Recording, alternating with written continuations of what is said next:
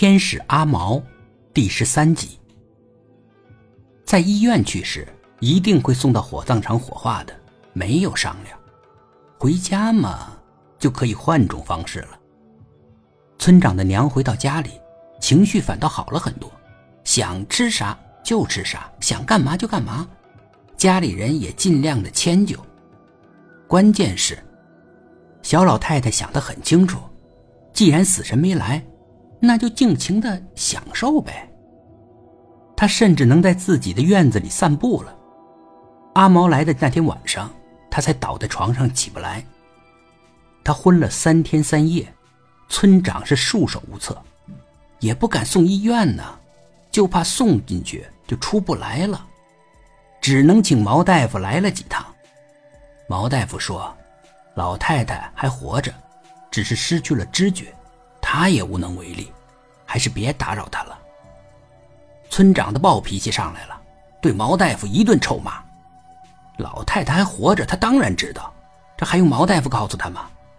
别打扰他，难道让老太太这样不死不活的躺着？毛大夫苦笑：“我，我就这点本事，我是不知道该怎么办。”毛大夫虽然没有行医执照。但方圆几十里的人都认同他的医术，还有人大老远跑过来让毛大夫号号脉。村长意识过来，他大概情绪过激了，他向毛大夫道歉。这不是村长的风格，村长很少道歉的。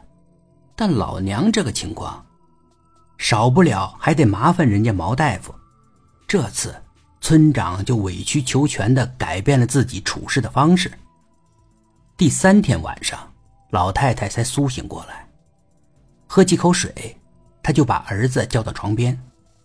她有气无力的，但还是一字一字的说的清清楚楚：“你最近做了啥混账事儿啊？”村长是一头雾水：“没没有啊，我啥也没干呢。”不对。你肯定干了啥缺德的事儿？刚干的，刚干的。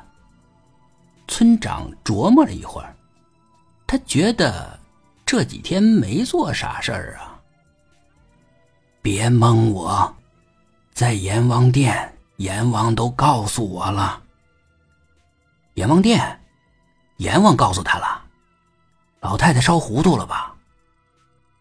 村长就顺着老太太，让老太太把来龙去脉说了出来。断断续续，老太太说了，俩小鬼儿把她带走了，到了阎王殿，阎王判他入十八层地狱，油烹火烤。他不服气，跟他们闹，跟他们吵。阎王告诉他，他儿子在阳间刚打了贵人，所以他得替儿子还债，去地狱还债。他还是跟阎王闹，挣脱了，跑了回来。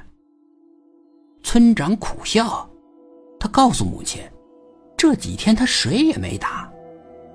老太太确认再三，才放下心来。他昏昏沉沉的又睡了过去。他再次醒来的时候，对儿子又吵又骂：“你这个王八羔子，你骗我，你连亲娘都骗！”真不是东西啊！明明你打了贵人，你还说没打，你这个不孝顺的狗东西！我差点就掉到地狱里了，你知道吗？你这个混账的东西！